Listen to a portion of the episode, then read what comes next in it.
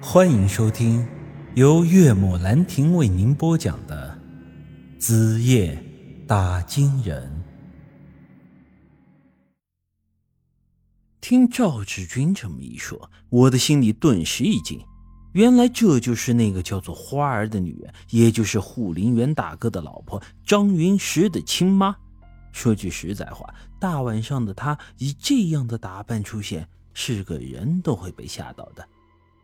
可以想象一下，这昏暗的夜晚，在下着小雨的深山之中，一个皮肤雪白、穿着红衣、打着红伞的女人出现在你的面前，那将是怎样的一幅场景？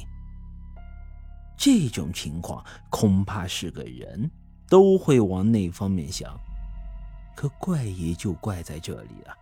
我用阴阳眼仔细的看了看他，发现他身上并没有鬼的特征。难道他还是个人？可是这么浓重的阴气又是怎么回事？这女人仅仅是看了我一眼，就给了我很大的压迫感。我知道这绝对不是个善茬，一时间也拿捏不准，便笑着对赵志军说道：“哼，你认识他呀？那大家就是熟人了，相逢不如偶遇，就当交个朋友了。”说完，我壮着胆子缓缓走到那女人的面前，显得不见外的还要跟她握个手。这俗话说得好，伸手不打笑脸人，所以啊，我觉得他即便是来者不善。短时间内也应该不会对我动手的，谁知道这娘们儿很是不给面子，我的手都支到她面前了，她愣是装作没看见。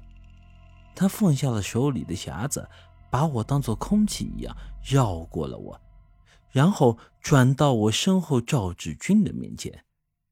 正如之前所说，多年前赵志军家里和张家是邻居。所以，这个叫做花儿的女人是认得他的。志军，你张二叔人呢？赵志军一时间愣在了那里。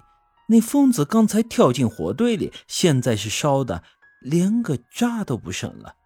我猜赵志军这时候也不知道要怎么跟他去说这事儿。他下意识的想要转移话题，但是这家伙是比我还没文化。加上嘴又笨，便随口说道：“花婶儿，咱们都十几年没见面了，没想到你还是像以前那么漂亮，一点都没变老。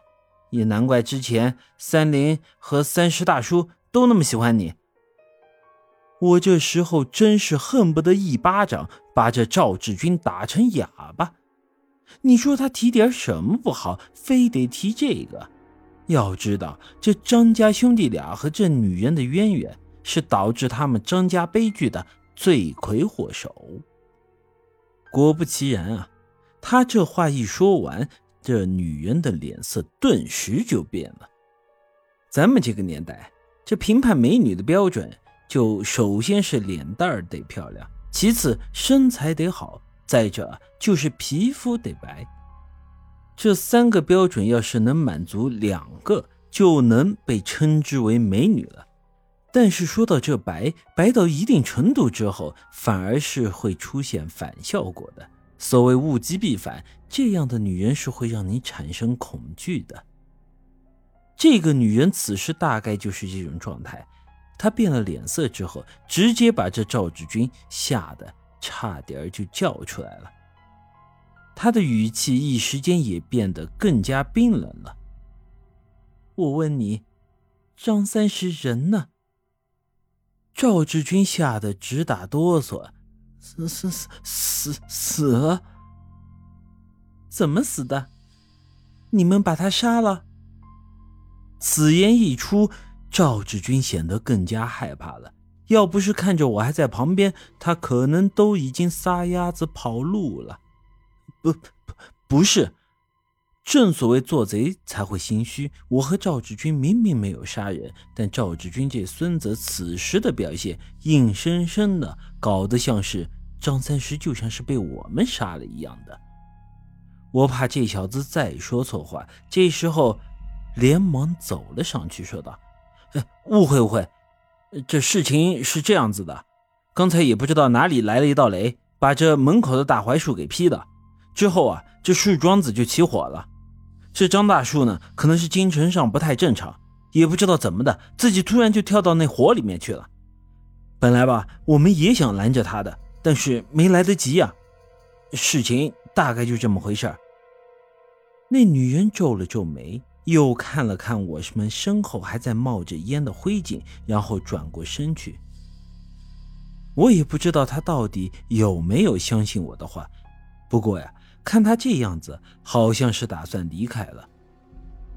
我松了口气，一把抓住赵志军的手，打算带他赶紧离开。